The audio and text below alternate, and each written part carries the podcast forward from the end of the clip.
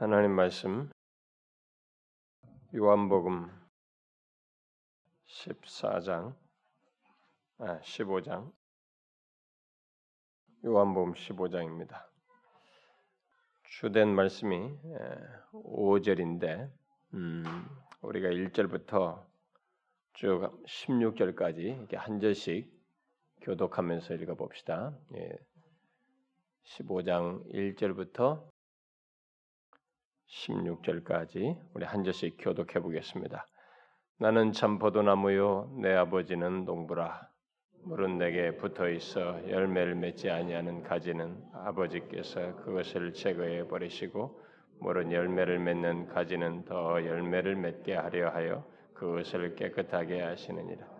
너희는 내가 일러준 말로 이미 깨끗하여졌으니 내 안에 거하라. 나도 너희 안에 거하리라 가지가 포도나무에 붙어 있지 아니하면 스스로 열매를 맺을 수 없음 같이 너희도 내 안에 있지 아니하면 그러하리라.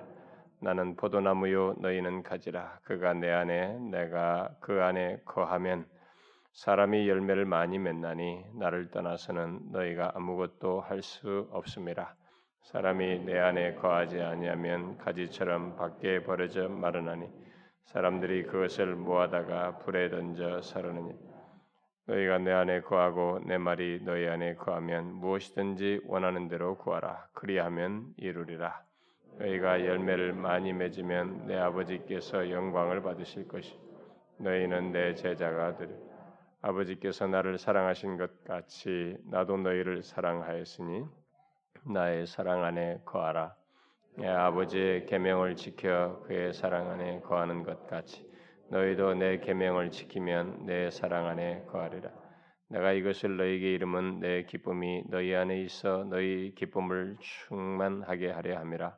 내 계명은 곧 내가 너희를 사랑한 것 같이 너희도 서로 사랑하라 하는 이것이니 사람이 친구를 위하여 자기 목숨을 버리면 이보다 더 큰 사랑이 없나니 너희는 내가 명하는 대로 행하면 곧 나의 친구라. 이제부터는 너희를 종이라 하지 아니하리니 종은 주인이 하는 것을 알지 못함이라. 너희를 친구라 했노니 내가 내 아버지께 들은 것을 다 너희에게 알게 하였음이라 너희가 나를 택한 것이 아니요 내가 너희를 택하였소. 이는 너희로 가서 열매를 맺게 하고 또 너희 열매가 항상 있게 하여 내 이름으로 아버지께 무엇을 구하든지 다 받게 하려 함이라. 4절 어, 5절을 보면은 내 안에 거하라 나도 너희 안에 거하리라. 가지가 포도나무에 붙어 있지 아니하면 스스로 열매를 맺을 수 없음 같이 너희도 내 안에 있지 아니하면 그러하리라. 나는 포도나무요 너희는 가지라. 그가 내 안에 내가 그 안에 거하면 사람이 열매를 많이 맺나니 나를 떠나서는 너희가 아무것도 할 수 없음이라. 어, 우리가 어, 이 난예배 시간에 연속적으로 살폈던 그 말씀은 에고에미라고 하는 헬란 말이죠. 어, 나는 이다, 나는 있다라고 하는 말씀입니다. 어, 이 말씀을 어, 그동안 쭉 살폈어요. 왜냐하면 이 말씀은 그냥 단순하게 어떤 서술을 말하는 것이 아니고 구약에서 하나님께서 자신을 지칭했던 특이한 어, 일종의 자기 묘사이기도 했던 내용이죠. 어, 이름 같은 것으로 자기 묘사를 했던 것입니다.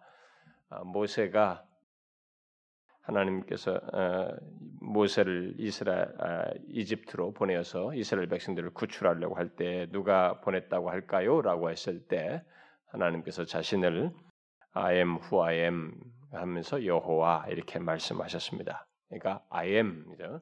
나는 있는 자다, 있느니라 이렇게 스스로 있는 자다 이렇게 말하면서 바로 여호와라고 그렇게 했습니다. 그래서 여호와라는 이름은 결국은 이 아엠을 내포하는 거예요. 아엠 후아엠에 대한 결국 그 상하는 어, 호칭으로 우리가 생각할 수 있습니다. 그리고 실제로 여호와라는 야훼라고 하는 그 이름 아래도 그런 있다라고 하는 동사가 내포됐다고 하는 것이 일반적으로 거기서 굳이 호칭이지만 그 단어를 내포한다고 학자들이 말하기도 해요. 뭐 부정하는 사람도 있습니다만은 그렇습니다.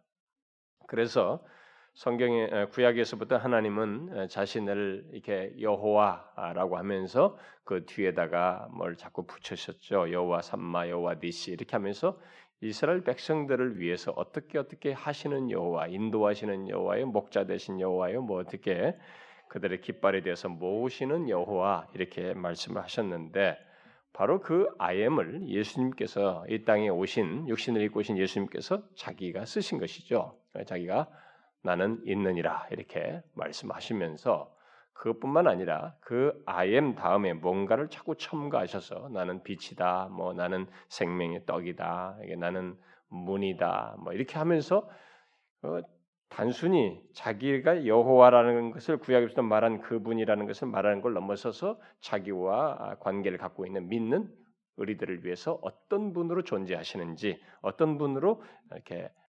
역사하시는지를 묘사해 주었단 말이죠. 네, 그것에 대한 내용을 지금까지 쭉 살폈습니다. 특별히 요한복음을 중심으로 해서 요한이 그 내용들을 많이 말하고 있기 때문에 그걸 살폈습니다. 그래서 이제 우리가 아, 요한복음에 기록된 이 I am 하면서 나는 무엇이다라고 한 내용의 첨가한 내용의 그 마지막 내용이 오늘 본문에 나오고 있는데요. 바로 이제 그것을 오늘 마지막으로 좀 살피려고 합니다. 근데 이제 I am은 마지막이지만 어, 허락되면은 어, 이그 전체적인 이 시리즈에 대한 결론을 다음 시간에 덧붙일 수 있고요. 특별히 사실은 어, 요것뿐만 아니라 계시록에 가면은 이 아엠이 계속됩니다. 이상스럽게 이 사도 요한은 예수님이 바로 하나님이시라는 사실을 강조하는 것을 이렇게 자기 이, 이 남겨준 이 복음서나 계시록에서 많이 기록하고 있어서 계시록에 보면은 이 아엠 다음에 많이 나와요. 나는 전능자다, 나는 산자다, 알파와 오메가다, 뭐 이렇게 여러 나옵니다. 아, 근데 그 내용들 중에서 음, 어쩌면 알파와 오메가를 결론과 함께 할 수 있으면 어, 허락되면 다음 주에 하고 그래서 이 시리즈를 마무리 지으려고 합니다. 그래서 허락되면 이제 그 뒤로 어, 제가 지금 하고 싶은 굉장히 그 배교 시리즈를 하면서 중간에 강력하게 제 마음에 소원이 일어났던 어, 오리지널 기독교가 뭐냐? 우리가 알고 있는 이런 기독교 말, 이 오늘 이 오염된 거 말고 성경이 말하는 본래 기독교의 모습으로서 말하는 것이 무엇인지를 어, 살피고 싶은데 그것 또한 조금 제가 어떤 부분은 좀 어, 여러분들이 아 이게 좀 이해하기 어렵다. 뭐 굳이 이렇게 생각하지 않도록 제가 하려고 하겠지만 그런 인용들을 제가 할지도 몰라서 그게 좀 우려돼서 조금 주저하고 있습니다. 그래서 만약에 새로운 시리즈를 하게 되면 이제 추수감사절이 11월 셋째 주인데 거기까지 우리가 회심 집회도 있고 그러기 때문에 그거 이후에나 아마 시작하지 않을까 싶고요. 어, 만약에 하나님께서 다시 다른 마음을 주시면 그 이후로 내년 초까지 정도로 어, 사이에 다른 시리즈를 한 다음에 그 시리즈를 할지도 모르겠고요. 그래서 지금 하여튼 제가 계속 기도하고 있습니다. 그러면서 좀씩 그 메모도 하고 있는데 어쨌든 이 현재 이 IM 시리즈, 에고 에이미 시리즈는 아, 여기서 일단은 다음 주까지 해서 마무리하도록 하겠습니다. 자, 우리가 앞서 살폈던 어, 바로 이 이전에 살폈던 내용은 예수님께서 그 14장 6절 말씀에 나는 무엇이다를 세 번 말한 걸 가지고 살폈습니다. 나는 길이다라는 걸 살폈고 또 나는 진리다라는 걸 살폈고 그다음에 나는 생명이다라고 한 것을 살폈습니다. 자, 이제 아, 이 요한복음에 나오는 이 마지막 그 I am 이후에 덧붙인 내용을 오늘 본문에서 통해서 살피게 되는데 뭐죠? 여기 1절에도 나오고 우리가 함께 읽은 그 또 5절에도 나옵니다. 뭐예요? 나는 포도나무이다. 이렇게 말했습니다. 예수님께서 자신을 am 이후에 참 특이한 거 많이 붙였습니다. 뭐 빛이다도 있었지만 문이다도 있었잖아요. 그런데 여기서는 또 포도나무이다. 이렇게 말씀하셨습니다. 근데 자, 이 내용을 이야기해서 우리 14장 제일 끝에 보게 되면 14장 제일 끝절에서 예수님께서 뭐라고 합니까? 이제 그 제일 끝에 뭐라고 그래요? 오직 내 아버지를 사랑한 같이 아버지께서 명하신 대로 행하는 것을 세상에 알게 하려 함이라 라고 말씀하시고 는데 일어나라 여기를 떠나자 그러면 지금 14장까지 내용은 우리가 알다시피 다락방에 모여서 예수님이 마지막 이렇게 만찬도 하시고 막 하셨던 내용이잖아요. 그런 내용을 얘기했습니다. 그러니까 다락방에서 일어나서 지금 이제 이동을 시작하신 것입니다. 그 내용 속 이동한 다음에서 이제 15장 내용이 나오고 있다는 것을 어, 보게 됩니다. 뒤에 보면은 이제 18장에 그 어, 보게 되면 18장에 가서 이게 쭉 보게 되면 18장 어, 1절에 예수님께서 이제 27장에 있는 내용들까지 다 말씀을 하시고 난 다음에 제자들과 함께 기드론 시내 건너편으로 나가시니 그곳에 동산이 있는데 제자들과 함께 들어간다. 게스만의 동산이에요. 게스만의 동산. 이제 십자가를 지시기 바로 직전으로 이제 잡히시기 전으로 들어가는 장면입니다. 그러니까 그러면 이 기드론 시내를 건너서 게스만의 동산으로 가기 가는 거기까지 가기와 그다음에 이제 이 다락방에서 나오는 것 사이에 지금 이 내용이 어, 오늘 15장의 내용이 언급됐다는 것을 보게 됩니다. 그러면 이게 어디서 이런 포도나무를 지금 생각하시면서 말했을까? 일반적으로 예수님께서 이 다락방에서 나와 가지고 마지막으로 예루살렘 성전을 이렇게 지나서 가셨을 수도 있고 아니면 그냥 어떤 가는 길에 동산을 지나실 수도 있는데 이상스럽게도 이 포도나무는 아마 중간의 과정 속에서 다 보았을 것으로 가시적으로 보았을 것으로 여겨집니다. 왜냐하면은 예루살렘 성전의 이 문에는 그 예루살렘 성전 문에는 이스라엘 민족을 상징하는 이 포도나무가 거기에 문에 박혀 있다고 그래요. 그려져 있었다고 합니다. 당시에도 그 포도나무 그것을 보고 예수님께서 이 비유를 말씀했을 수도 있고 그렇지 않았다면은 그냥 그 가는 길에 언덕을 지나다가 분명히 포도원을 봤을 것이고 그 포도원을 보시면서 아마 이 비유를 말씀하셨을 것이다라고 어, 보는 것입니다. 그런데 이제 이 포도원을 얘기하면서 포도나무 비유로 얘기했을 때 이 비유는 사실 제자들에게는 굉장히 익숙한 내용입니다. 왜냐하면 구약에 이스라엘을 포도나무로 비유해서 말한 내용이 많기 때문입니다. 아, 그러나 여기서 예수님께서 말씀하시는 포도나무 비유는 좀 뭔가 다릅니다. 아, 좀 다른 면이 있어요. 그것은 구약에서 포도나무 비유를 통해서 말한 부정적인 내용이 여기서는 예수 그리스도 안에서 극복될 것을 말하고 있기 때문입니다. 바로 우리 그리스도인들은 구약에서 포도나무로 비유된 이스라엘 백성들이 실패한 것, 특히 열매를 맺지 못한 것을 예수 그리스도 안에서 포도나무 자체이신 예수 그리스도 안에서 맺을 것을 열매를 맺을 것을 말하고 있습니다. 그래서 우리는 이 비유를 통한 일반적인 메시지를 이해하기 위해서 먼저 구약에서 포도나무 비유를 통해서 말한 내용을 잠깐 볼 필요가 있습니다. 이사야 5장을 보면은 이런 말이 있어요. 내가 사랑하는 자에게 포도원이 있으며 심히 기름진 사내로다. 땅을 파서 돌을 제하고 극상품 포도나무를 심었도다. 극상품 포도나무는 이스라엘 얘기죠. 그 중에 망대를 세웠고 또 그 안에 술틀을 팠도다. 조금 좋은 포도 맺기를 바랐더니 들포도를 맺었도다. 이스라엘 백성들을 포도나무에 비유해서 이렇게 말한 것입니다. 그리고 나서 이렇게 덧붙입니다.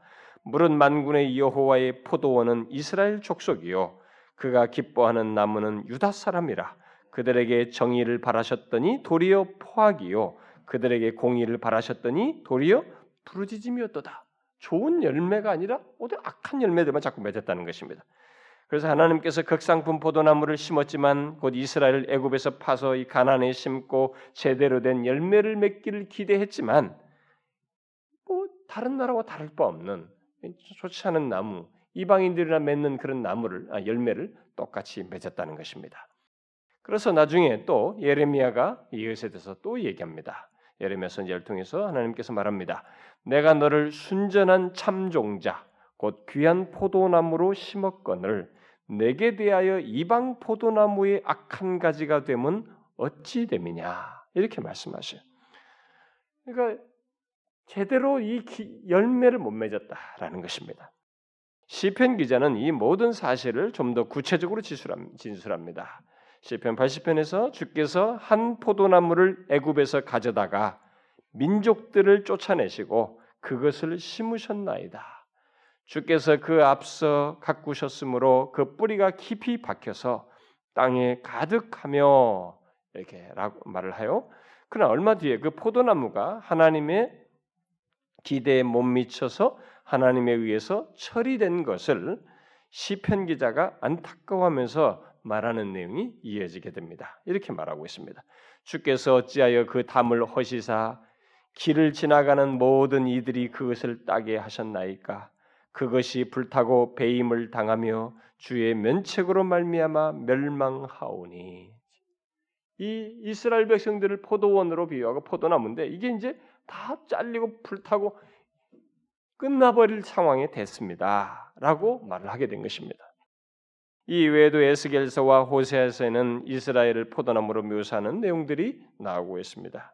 그렇지만 지금 인용한 내용들이 시사하듯이 하나님께서 굉장히 사랑하는 이스라엘 백성들을 이렇게 극상품 포도나무로 비유하면서 열매를 맺기를 바랬지만은 열매를 제대로 맺지 못했다. 이게 구약의 이스라엘 백성들을 포도나무로 비유해서 말한 총 결론이에요. 그래서 마침내 이들의 포도나무가 잘리게 됐다는 것입니다. 그런데 그 잘린 나무 이 그루터기에서 하나의 새 순이 나와서 새 포도나무가 나오는 것으로 사실상 묘사하는 것인데 그 새로 그 잘린 그루터기에서 나온 새 포도나무가 뭐냐? 바로 이세의 뿌리, 그 다윗의 아비죠. 이세의 뿌리에서 나온 예수 그리스도라는 것이죠. 바로 예수 그리스도께서 거기서 나온 새로운 포도나무로서 자신을 묘사하고 있는 것입니다. 그래서 나는 참 포도나무다. 앞에 참자를 붙였습니다. 참 포도나무이다. 그러면서 이제 자신 안에서 제대로 된 열매를 맺게 될 것을 여기서 말씀을 하십니다. 결국 참 포도나무이신 예수 그리스도 안에서 이스라엘 백성들이 구약 이스라엘 백성들이 실패한 열매 곧 하나님께서 목적하시고 기대하셨던 열매를 맺는 문제에 대해서 말씀을 하시고 있습니다. 자, 여러분도 알다시피 포도나무의 특징은 열매를 맺는 것입니다. 아, 그것 말고는 뭐 사실 포도나무는 쓸 데가 별로 없어요. 거의 없습니다. 그 사실을 실제로 포도나무 비유로서 이스라엘 백성들을 말했기 때문에 그들이 열매를 못 맺은 걸 두고 하나님께서 에스겔서에서 에스겔 선지를 통해서 사실 약간의 이게 어, 그 조소하듯이 말씀을 하셔요. 그래서 포도나무가 모든 포도나무보다 나은 것이 무엇이냐 이렇게 물은 뒤에 그 나무를 가지고 무엇을 체조할 수 있겠는가 어? 이렇게 말씀합니다. 그러니까 아무리 다듬어도 뭔가 하나 쓸 데가 없다는 거예요. 꾸불랑꾸불랑 해가지고 이거 어디다 이거 뭐 하나 제대로 만들 수가 없단 말이에요. 목재로 깎아서 쓰려고 그래도 제대로 만들 수가 없다는 것입니다. 그러면 땔감으로 하면 어떤가? 땔감조차도 사실 시원치 않다는 것입니다.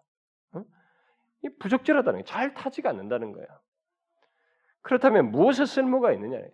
하나밖에 없다는 겁니다. 포도나무는 참 재밌습니다. 이 나무 포도나무의 특징은 우리가 봐도 그렇습니다. 뭐예요?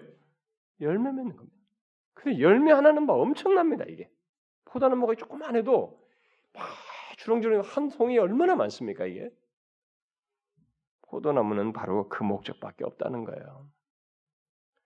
바로 이 모든 사실을 아신 주님께서 십자가를 지시기 위해서 가는 길에서 그의 제자들에게 말씀을 하시는 것입니다. 나는 포도나무이다. 그러면서 자기에게 연합된 가지와 같은 그의 제자들 곧 그를 믿는 자들이 열매를 풍성히 맺을 수 있는 길에 대해서 맺을 수 있는 그 방법에 대해서 네, 그 길에 대해서 말씀을 하십니다. 결국 예수님은 여기 15장 5절에서 나는 포도나무에 너희는 가지라고 말함으로써 포도나무에 붙은 가지된 자, 곧 그리스도인의 존재 이유가 다른 것이 아니다는 거예요. 바로 열매를 맺는 것이고 그로 인해서 8절에 언급되는 것처럼 아버지께 영광 돌리는 것이다. 이렇게 말하고 있습니다. 많은 열매를 맺어서 하나님 아버지께 영광 돌리는 것이 그리스도인의 포도나무인 그리스도에게 붙은 이 가지의 존재 이유다는 거예요. 존재 목적이라는 거죠. 여러분은 이 사실을 알고 있습니까? 참 포도나무이신 예수 그리스도와 연합된 자 곧 우리들은 그 나무의 가지와 같은 자들로서 우리에게 있어야 할 것은 오직 열매를 맺는 것이라는 거예요. 응? 그것도 많이 열매를 맺어 맺어서 하나님 아버지께 영광을 돌리는 것이다라고 말을 하고 있습니다. 하나님의 영광을 위하는 삶을 공부한 사람들은 우리 교회에서 또 그때 설교를 들었던 사람들은 이 본문을 가지고 하나님의 영광과 관련해서 말한 것을 아마 기억할 겁니다. 그래서 본문에 대해서 어느 정도 알겠습니다만 다시 한번 예수님께서 나는 포도나무라고 말씀하시면서 강조한 내용을 조금 다른 각도에서 살펴보면 여기 오늘 우리가 이제 주목할 내용이 나옵니다. 그것은 예수님께서 지금까지 나는 무엇이다라고 어, 하신 모든 말씀 속에서 여러분들이 보았다시피 나는 포도나무이다라고 말했을 때 이 포도나무로서의 자신을 묘사했을 때 의도예요.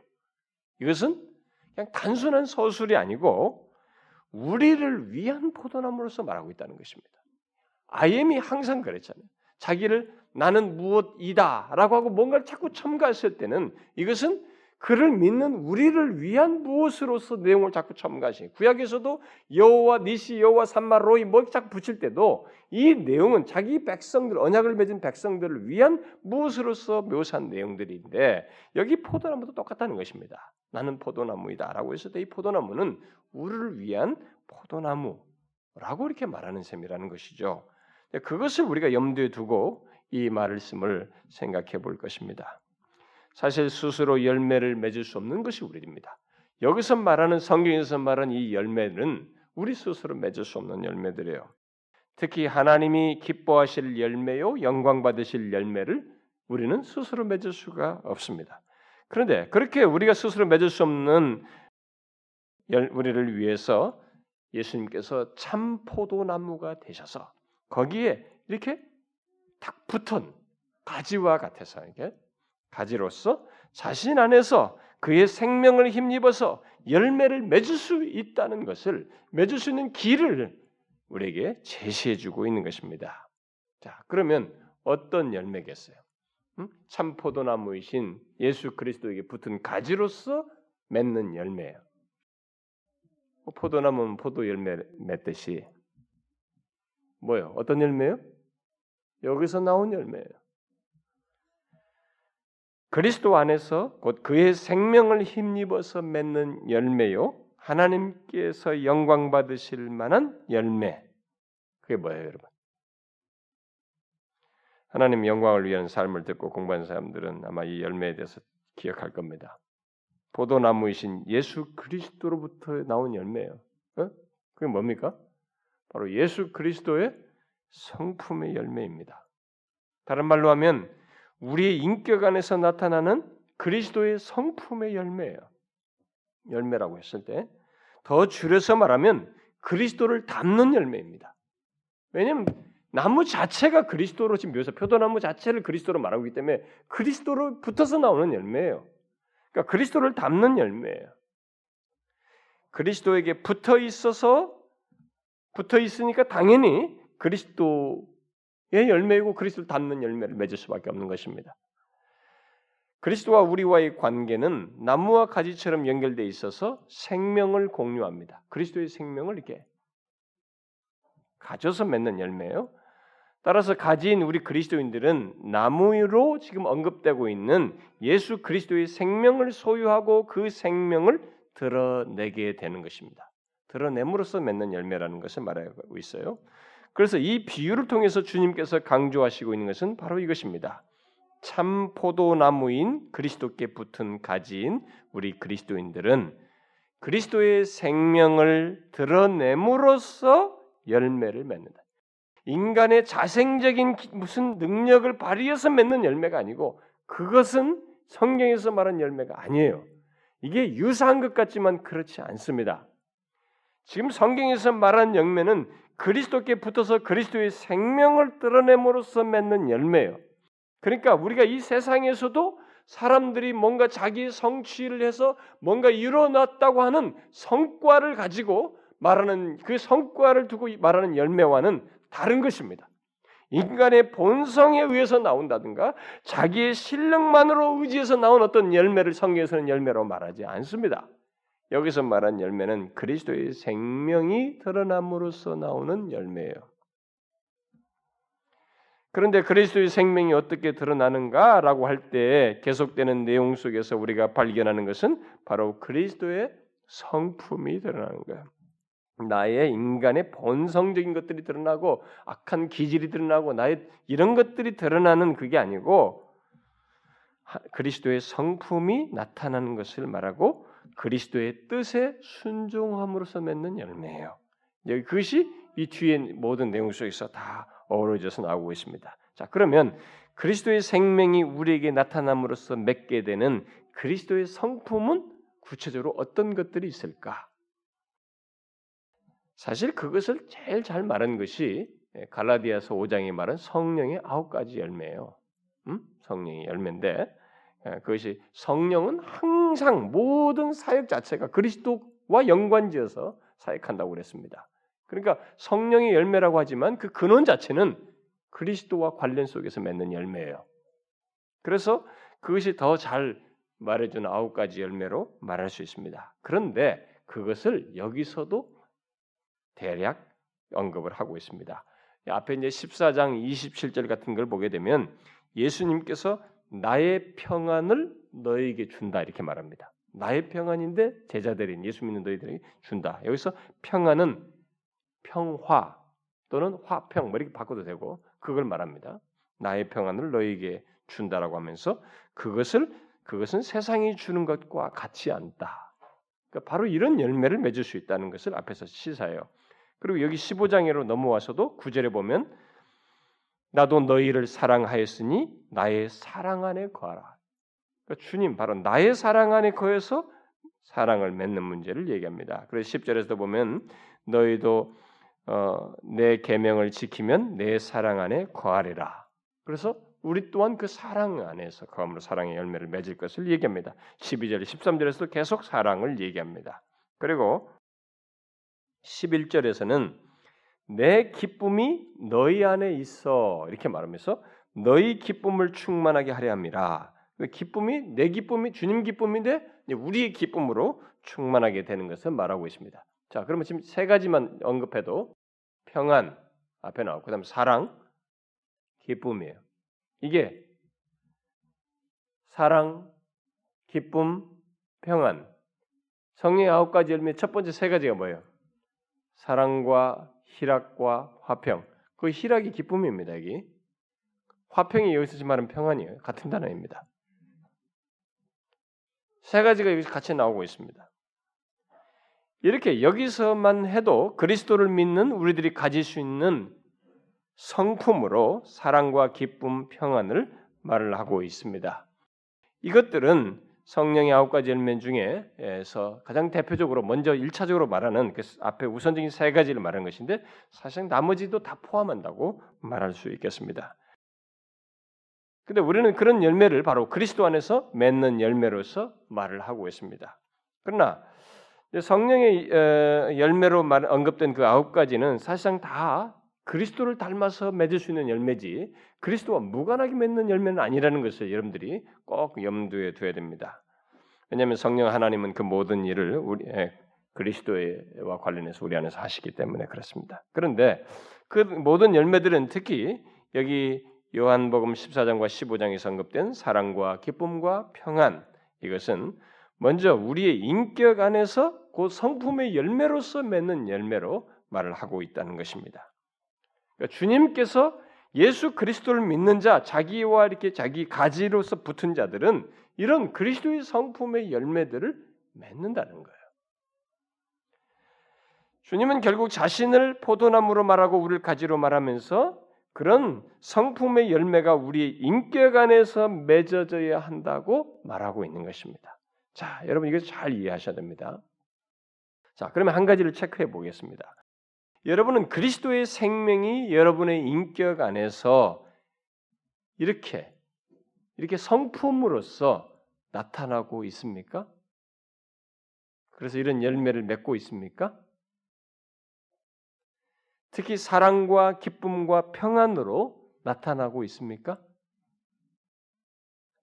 잘 생각해 보시면 이타적인 사랑과 시련 속에서도 기뻐하는 것과 그리고 불안하고 두려운 현실 속에서도 평안을 누리는 것은 우리 스스로 만들어낼 수 있는 것이 아닙니다. 잘 보시면 우리 스스로 만들어내지 못해요. 아니 우리의 인격 안에서 자생적으로 가질 수 있는 것들이 아닙니다.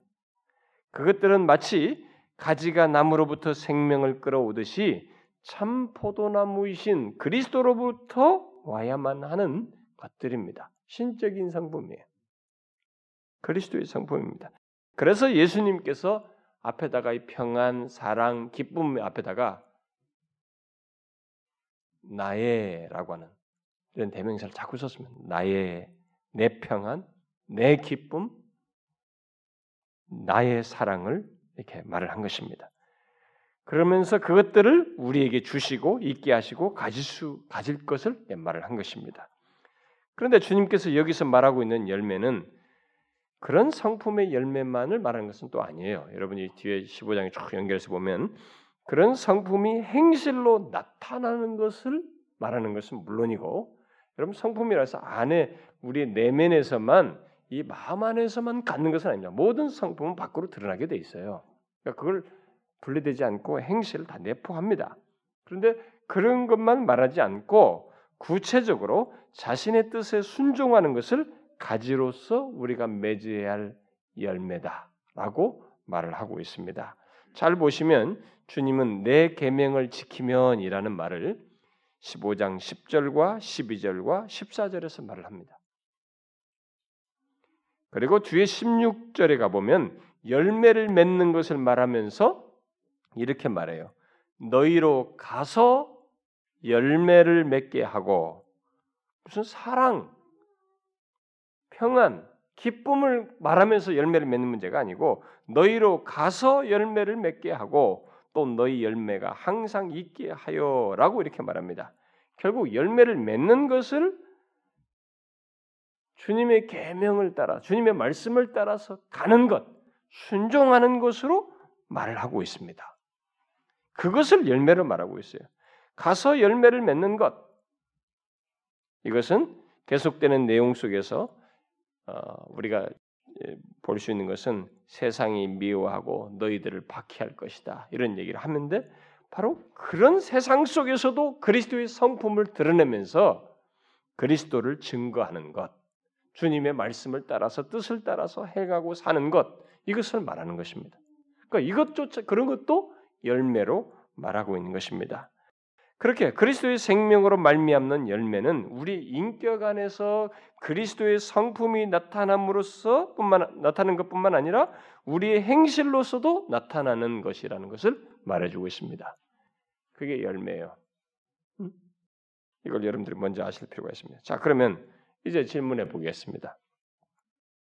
주님께서 나는 포도나무이다라고 말씀하시고 저와 여러분을 가지라고 말씀하시면서 사랑과 기쁨과 평안과 그의 뜻에 순종하는 것 등의 열매를 맺는 것을 말하는데 여러분은 그런 열매를 여러분의 인격과 삶 속에서 맺고 있습니까? 어떻습니까? 우리 주님은 우리로 하여금 그런 열매를 맺도록 하기 위해서 이 땅에 오셨습니다. 구약 백성들의 실패를 완전히 고치기 위해서.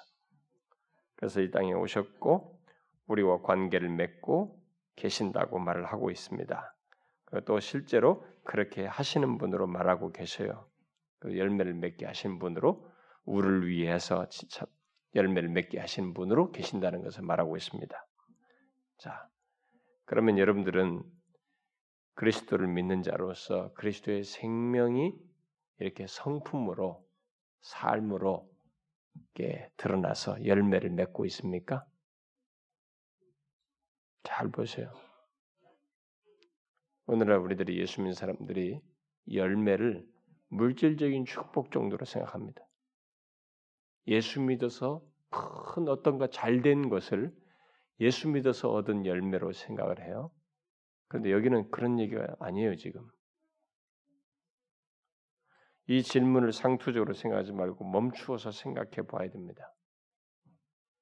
주님께서 아엠이라고 하시면서 그 뒤에 포도나무로 자신을 말씀하시며 가지와 같은 우리들을 채우시는 분으로 지금 이 얘기를 하고 계시는데 바로 이런 주, 우리를 채우시는 주님, 열매를 맺도록 하시는 주님을 자신의 삶 속에서 경험하고 있느냐는 거예요. 어떻습니까, 여러분? 여러분들은 이것을 주님의 이런 채우심을 경험하고 있습니까? 잘 이해하셔야 됩니다. 교회 다니는 사람들이요. 성경이 말한 열매와 상관없는 것을 열매로 취급해요. 자기 공로를 열매로 생각하고요. 자기가 무엇을 하고 자기 기질을 드러낸 거막 성결되고 열심히 한다면 하는 거야 하면서 자기가 한 것을 다 열매로 하나님 앞에 것을 생각해. 그거 아니에요, 여러분. 철저할 정도로 성경의 이 열매는 그리스도 것이에요. 그리스도로부터 나온 것입니다. 그리스도의 성품이 그리스도의 생명이 드러난 것입니다. 그분의 뜻을 따라서 행한 것으로 나오는 열매들이에요. 그래서요, 어쩌면 우리들이 주님 앞에 나중에 섰을 때 주님께서 우리들이 맺은 열매를 이렇게 카운트하고 보자고 할 때 이 땅에서 뭔가 열심히 하고 막 뭣도 맡고 막 내가 이런 일도 하고 저런 일도 하고 엄청난 일을 성과를 했습니다라고 떠들 사람들이 이 땅에서 떠들었던 사람들이 거기 가서 열매가 하나도 없는 것으로 드러날 수도 있어요. 드러날 수도 있습니다. 이 열매에 대한 인식을 잘못해서 그래요. 성경에서 말하는 지금 이 예수님께서 많이 맺도록 하기 위해서 우리를 자기와 이렇게 연결된 신자로서 가지로서 말을 하는데 이때 그리스도의 생명이 흘러서 맺는 이 열매를 제대로 이해를 못해서 그런 일이 벌어지고 있는 거예요. 여러분은 주님의 채우심을 경험합니까? 그래서 열매를 경험, 맺고 있습니까? 자신의 인격과 삶 속에서 이런 주님을, 주님을 담는 열매를 맺고 있느냐는 것입니다. 사실 이런 열매 문제는 우리를 부담스럽게 합니다. 음? 그러나 주님께서 자신을 우리를 위한 포도나무로 말한 것을 생각하면 부담스러울 것은 없어요. 왜냐하면 주님께서 우리를 더 열매를 잘 맺도록 하기 위해서 근원적으로 맺을 수 없는 자에게 열매를 맺을 수 있게 하실 뿐만 아니라 더 풍성히 맺도록 하기 위해서 자신을 나는 포도나무이다. 바로 너희를 위한 포도나무이다고 말하고 있기 때문에 부담스러울 이유가 없습니다. 오히려 제대로 이해함으로써 더 부유해질 수 있는 거예요. 자, 그런 맥락에서 여기 언급되고 있는 성품의 열매들, 여기서 언급되는 열매들만 한번 간단히 생각해 봐요. 여러분 사랑의 열매 한번 생각해 보세요. 사랑의 열매를 맺고 있습니까?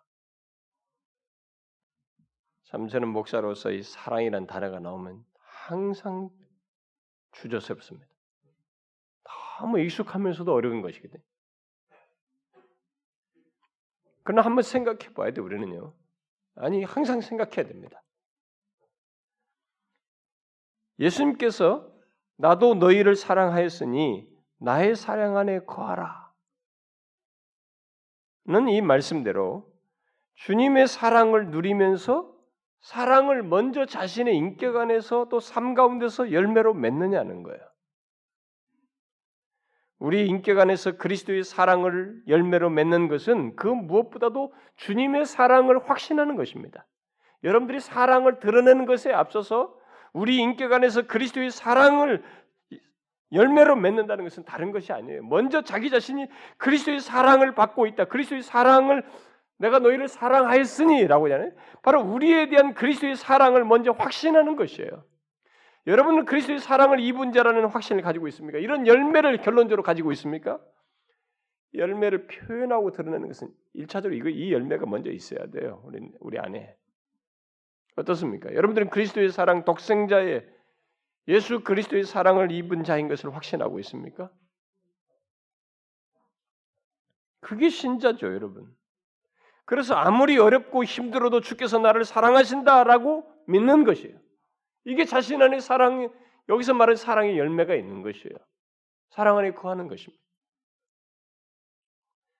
그리스도께서 십자가에서 보여주신 무한한 사랑에 대한 믿음과 확신의 열매를 자신 안에서 먼저 가지고 있느냐는 거예요. 나를 사랑하셨다는 것.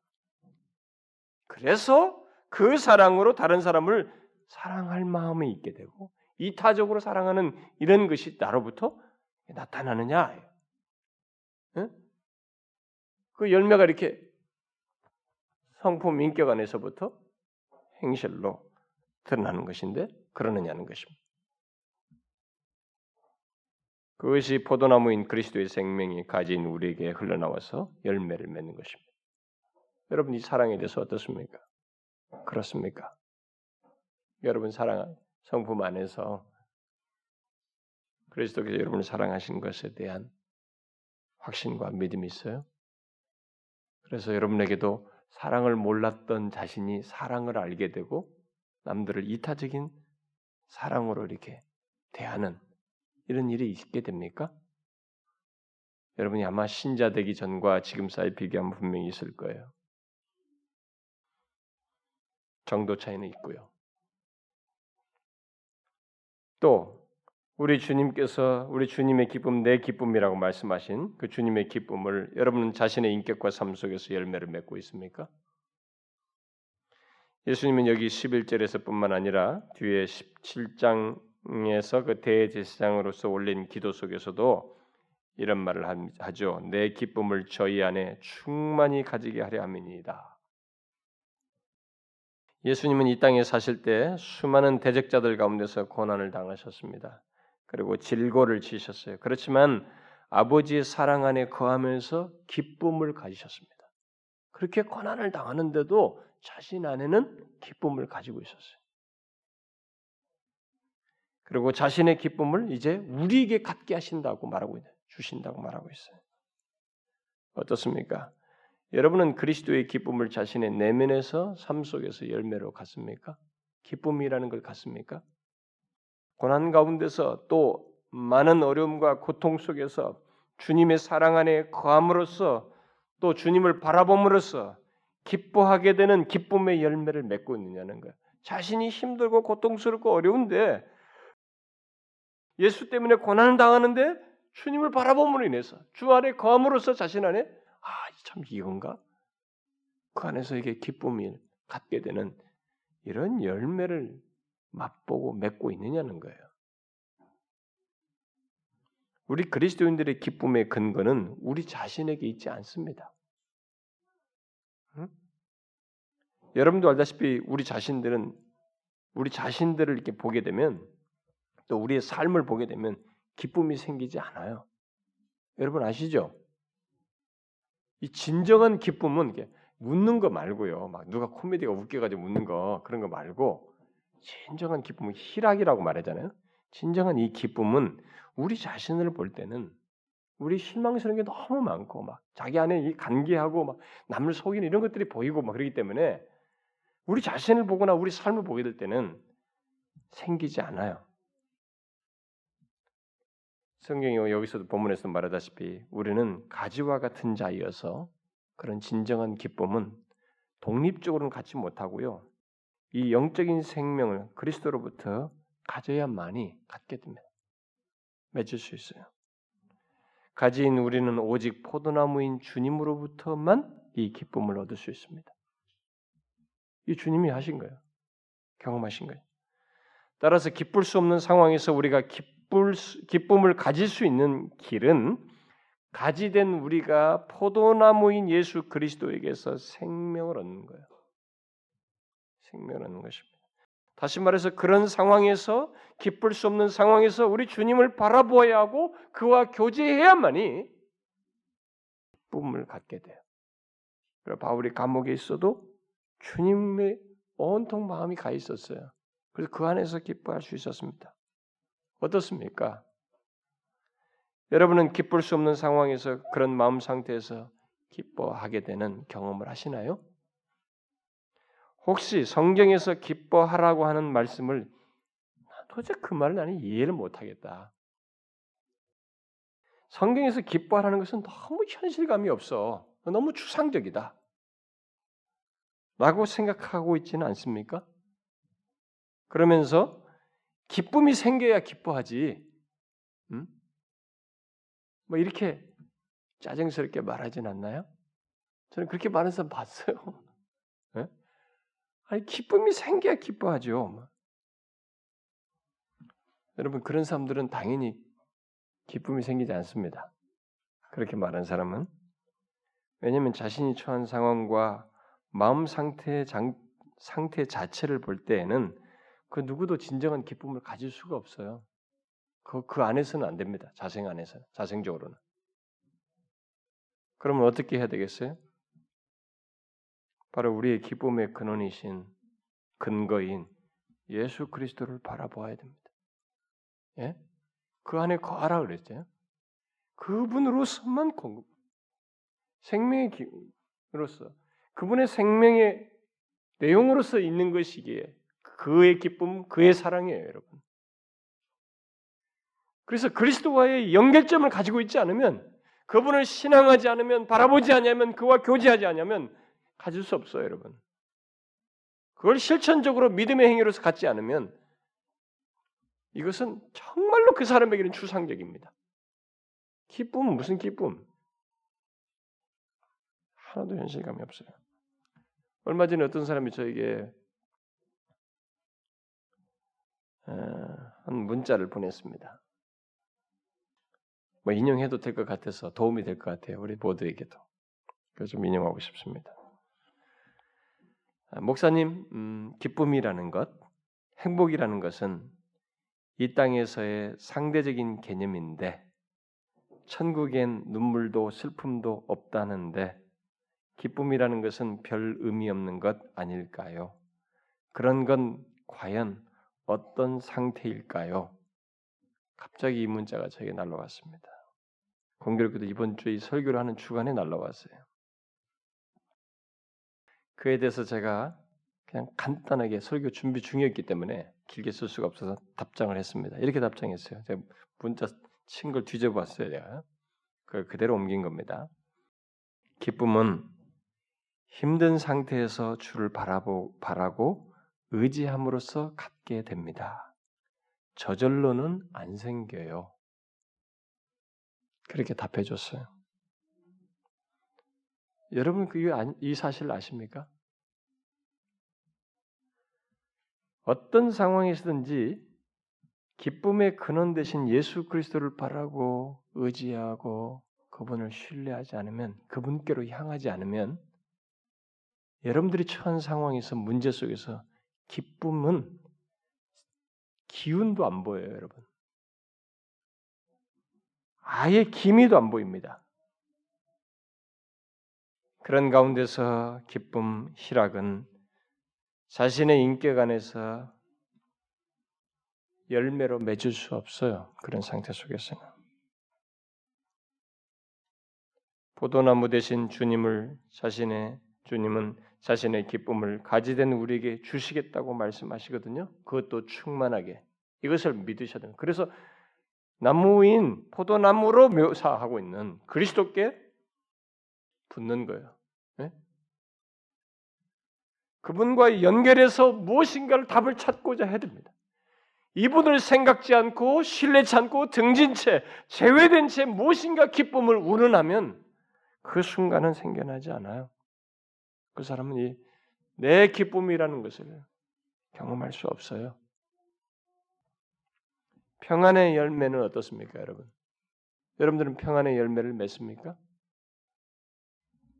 자신의 인격 안에서 삶 속에서 주님의 평안을 열매로 맺습니까?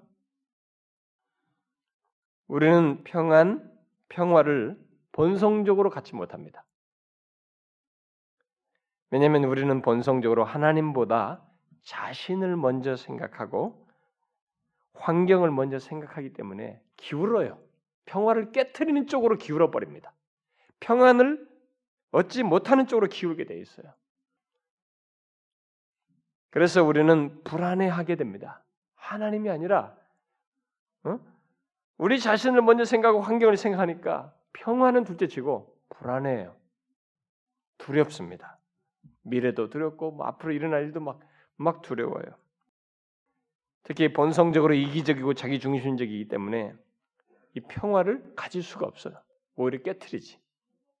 이런 면에서 매년 초에 교황이 항상 하는 말이 평화, 평화가 있을 길을 어? 평화를 항상 얘기하면 평화의 메시지를 얘기합니다. 그건 평화가 있기를 바랄 뿐이고 하나님께 구할 수는 있어요. 평화가 있게 해달라고. 그러나 교황이 말했다고 해서 세상 곧 인간 스스로 평화를 갖지는 못합니다. 우리가 자생적으로는 갖지 못해요. 이 세상들이 예수 그리스도와 연결되지 않는 한, 그분을 믿지 않는 한, 그분 안에서 그분의 평안을 갖지 않는 한, 이 세상은 평화를 가질 수가 없어요. 안 갖는 날이 단 1초도 존재하지가 않습니다. 계속되는 거예요. 평화 없이.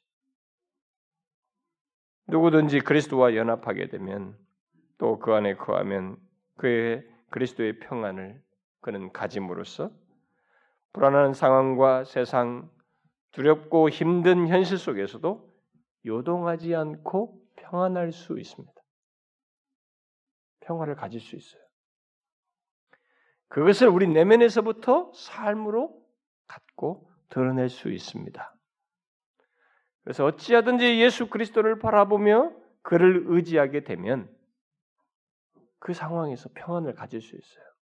그래서 우리가 기록들을 보는 겁니다. 바울이나 믿음의 선배들이 그 옥살이 하거나 시련을 당하면서도 어느 선상에서 평안을 경험해. 여러분들이 조지 폭스가 쓴 순교사와 같은 거 영국에 그런 걸 읽어보면 그들이 굉장히 힘들었다가 어느 순간에서 예수 그리스도 안에서 다시 주님께 마음을 향하면서 평안을 경험해요. 순교 직전에 죽음이 다가오는 그 순간에. 그러면 주님의 뜻에 또는 그의 계명에 순종하는 열매는 어떻습니까? 여러분은 주님이 원하시는 것을 행함으로 열매를 맺습니까? 어떻습니까? 우리를 핍박하는 세상으로 가라고 하신 주님의 말씀을 따라서 감으로써 예수 그리스도를 그래서 증거함으로써 열매를 맺고 있느냐는 거예요. 지금까지 포도나무 되신 예수 그리스도와 연합한 가지로서 열매를 여러분들은 풍성히 맺으셨습니까? 금년 한 해 동안은 어떠했습니까? 만일 우리들이 지금까지 살핀 열매를 자신의 인격과 삶 속에서 맺고 있지 않다면 우리는 이 문제를 진지하게 생각해 보아야 됩니다. 그리스도에게 붙은 자로서 열매를 맺고 있지 않다면 이것은 가벼운 문제가 아니에요. 사실 예수 믿는 신자는 열매가 없을 수 없어요. 왜냐하면 그리스도인은 포도나무에 붙은 가지와 같아서 나무 대신 그리스도의 생명을 공급받고 있거든요. 그것은 그리스도의 성품에 조금이라도 변화가 있을 거예요. 있지 않을 수가 없습니다. 사실 다 있죠, 여러분. 예수 믿는 사람들. 저도 옛날 비교하면 굉장히 다르죠. 응? 그렇잖아요, 여러분. 다 나밖에 생각 못하고 내 이기적으로 내 중심적으로 뭐 사랑은 무슨 사랑, 이타적인 사랑은 무슨 사랑, 어? 평안은 무슨 평안이, 기쁨은 무슨 기쁨이고 그런 게 없어져요. 하나님 뜻대로 산다는 것 자체가 가능치 않았지만 그것이 우리에게 열매로서 조금씩 있어요. 분명히 예수 믿는 사람들은 바로 그게 그리스도의 생명을 우리에게 공급되기 때문에 갖는 것이에요. 그런데 차이가 있죠. 열매의 차이가 있습니다. 정도 차이. 그래서 여기 많이 맺는 문제를 얘기하는 것입니다. 주님께서 8절에서도 열매를 많이 맺는 것을 얘기하시고 10절 말씀에서도 열매가 항상 있는 것을 말씀하시는 것입니다. 응? 그래서 어떤 사람들은 많이 맺고 어떤 사람은 많이 맺지 못하는 이런 일이 있을 수 있어요. 여러분들은 어떻습니까? 분명히 열매를 맺고 있습니까? 여러분들 중에 상투적으로 듣는 사람 있죠? 이 얘기를. 응? 자신에게 있어서 중요한 자신을 규명해 줄 수 있는 중요한 내용인데 이 내용을 상투적으로 듣고 뭐 열매 있으면 뭐 어때? 이게 생각하는 사람이 있죠. 여러분 진지하게 생각하셔야 됩니다. 이 정도 차이가 가벼운 게 아니에요. 촛대 옮기는 것 같은 유명무실한 것과 같은 것이에요. 그래서 가지치기가 나오는 것입니다. 가지치기. 유명무실. 예수 믿으면서 이런 열매가 없으면 그 사람은 대단히 세상적일 것이에요. 세상적인 열매만 맺을 것입니다. 그러면 이유가 있을 겁니다. 열매를 맺지 못하면은 이유가 뭘까요, 여러분? 응? 내가 한 사람 꼽아보고 조는 사람 지명해서 한번 불러볼까요? 이유가 뭐냐 물어볼까요? 열매가 있냐고 하는데 열매는 무슨 열매냐 거기 꼽아보고 저러고 있네. 열매가 없다면 열매 없는 이유가 있어요, 여러분. 그게 뭘까요? 여기 성경에 주님께서 하신 말씀에 나와 있어요. 열매 맺는 길을 얘기하고 있잖아요. 열매 맺을 수 있는 조건으로 말씀한 것이 있잖아요. 예? 뭐예요? 예? 뭐라고요? 내 안에 거하는 거죠, 거기. 내 안에 거하라.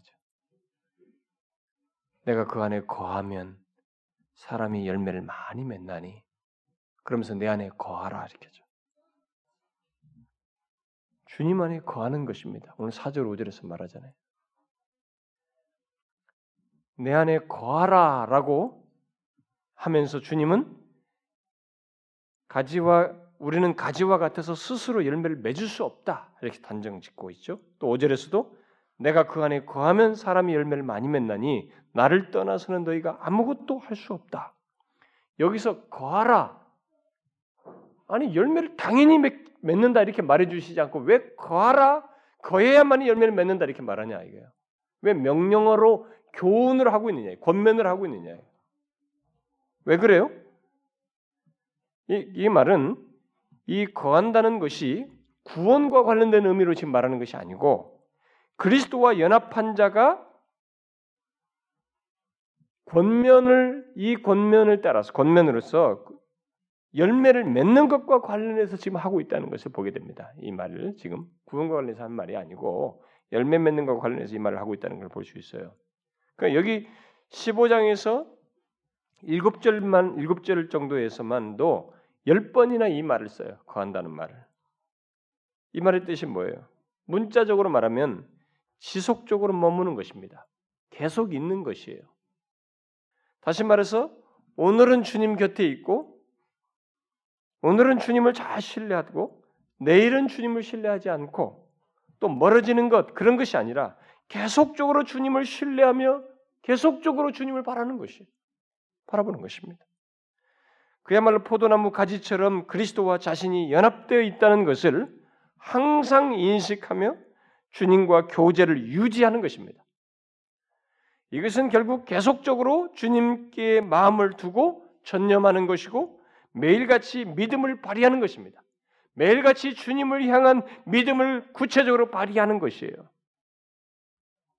사랑과 기쁨과 평안 등 그리스도의 성품을 또 그의 뜻에 대한 순종을 인격과 삶 속에서 열매를 맺으려면 이런 거함이 항상 있어야 된다는 거예요. 여기 거하라는 명령하고는 우리들이 그 권면을 불순종할 수도 있다는 것을 전제하기도 합니다.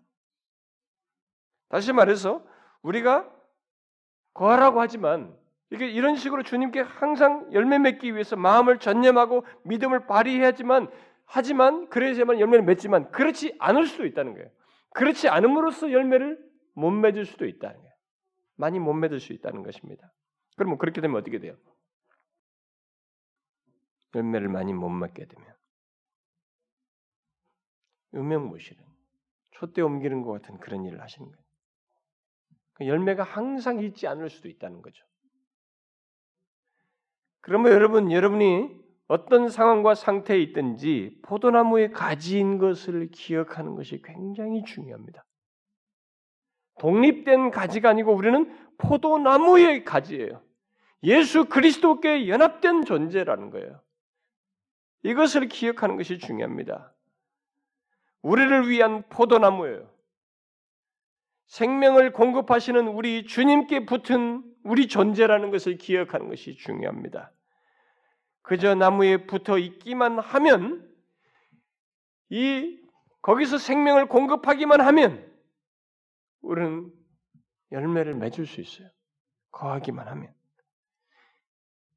그저 그리스도 안에 거하면 된다는 이 사실을 우리가 기억하는 것이 중요하다는 것입니다. 주님은 오늘 또 내일 또 우리가 항상 신뢰하며 의지하게 될 때 또 어렵고 힘들 때도 그를 의지하게 될 때 이 열매를 경험하게 하셔요. 그 안에서 평안, 기쁨을 경험하게 하십니다. 이런 열매를 가져봐야만이 우리가 예수 믿는 것에 신이 나는 거예요. 그러니까 이런 열매는 뒤로 하고 자꾸 감각적으로 뭔가 이렇게 체험한다는 거 있잖아요. 그런 것으로 열매 취급하면서 그것으로 예수를 믿는 동기부여를 받으려면 안 되는 것입니다. 고난 가운데 있었고 힘들었음에도 불구하고 거기서 항상 하나님을 신뢰하고 의지하였더니 그리스도의 생명이 내 안에서 역동하여서 그 안에서도 잠잠히 요동치 아니하고 주님을 인해서 기뻐하고 평안할 수 있는 이런 열매를 맛을 보아야 된다는 거예요. 그게 신자된 거, 예수 믿는 것의 진수예요, 여러분. 아무리 못 견딜 것 같아도 그런 상황에서